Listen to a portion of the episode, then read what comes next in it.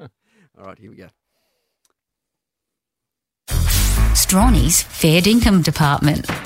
The weekly breakdown of what's fair dinkum and what's a real crock of Order! Order! local personalities tackling the hot topics and eh, not so hot ones too. On the Mid North Coast's official home of all things fair dinkum. Strawny for breakfast.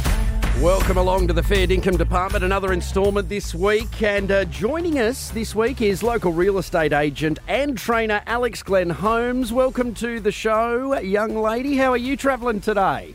Very well, thank you. That's very good. And also joining us, uh, Malcolm Neil. Now, he is uh, the, exec- the Executive Officer of Business Port Macquarie. Malcolm, good morning to you, mate. Welcome along as well. Hi, Alex. Thanks for having me. Mate, it is my pleasure. Now, guys, we're going to talk uh, all things fair dinkum today. We're going to find out whether it's dinkum or if it's not. Uh, now, the first question I'm going to ask you uh, the federal tax cuts that we've heard about through the week. uh, what are your thoughts on that? Is that a good? Is that fair dinkum? Is that good for us? What do you think, Alex? Tax cuts, great. Everybody needs tax cuts, especially with um, the cost of living these days. Mm. However, they have been sneaky little buggers because what they have done that they haven't publicised Mm. is upped the fuel excise, so it's costing us more in fuel, Mm. and also beer. Wow. Like that's just rude. It is rude, isn't it? We're a thirsty nation, aren't we, Alex? but you're right, though. See, it's always like if it's going to come off somewhere, it's got to go on somewhere else. So that's a great point that you make. Uh, Malcolm, what do you, what do you think, mate? Yeah, I think it's a great thing. I mean, everyone loves a tax cut. I don't think anyone ever says, don't give me a tax cut. yes, that's right. Uh, what so was that? hopefully they've got a bit more money to spend on beer and, Yeah, and those other luxuries that everyone likes. So. Absolutely, mate. And also, I think it was wasn't it Kerry Packer that was uh, saying, uh, you know, he always wanted to uh, minimise his tax. Uh, but I mean, we won't shy away from a tax cut. So I think that we will consider that one dinkum, guys, and uh, we will move on now. Another one this weekend sees the NRL get played in Sin City, Las Vegas. Can you believe it? And apparently now uh, the rugby league's the biggest game in the country in regards to is it AFL, is it NRL? Uh, Alex, what do you think? How's it going to go down? Will the Americans receive it well? I think they will. I think they all they, they all think that we're slightly insane because we don't have helmets, we don't have padding.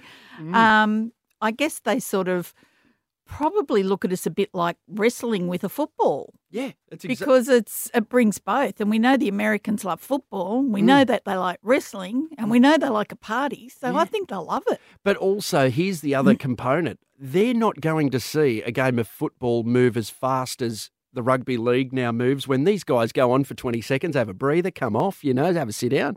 Like, this is a game that's Yeah. going to go 80 minutes, not five hours or however long the Super Bowl took, right? Like, it's Yeah. uh, unbelievable. and they don't have rests and different ones go on to do different positions. Like Yeah. these guys do it all. I know. So it's, oh, mate. I'm fitness actually. wise is a lot different too, I'd say. Yeah, absolutely. Malcolm, what do you think, mate? Oh, I think it's a great thing. Like taking four NRL football teams to Las Vegas. Like, what, what could possibly go wrong?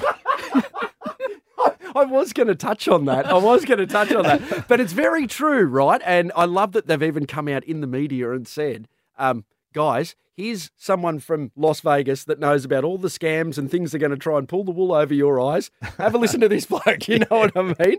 But uh, it was interesting also, and I mean, this is uh, this is huge if they crack this open. That's going out on, I believe, Fox One, which is like the predominant channel over there. Hundreds of millions of Yeah. people. Like Yeah, it's, go- amazing it's going to exposure. Mm.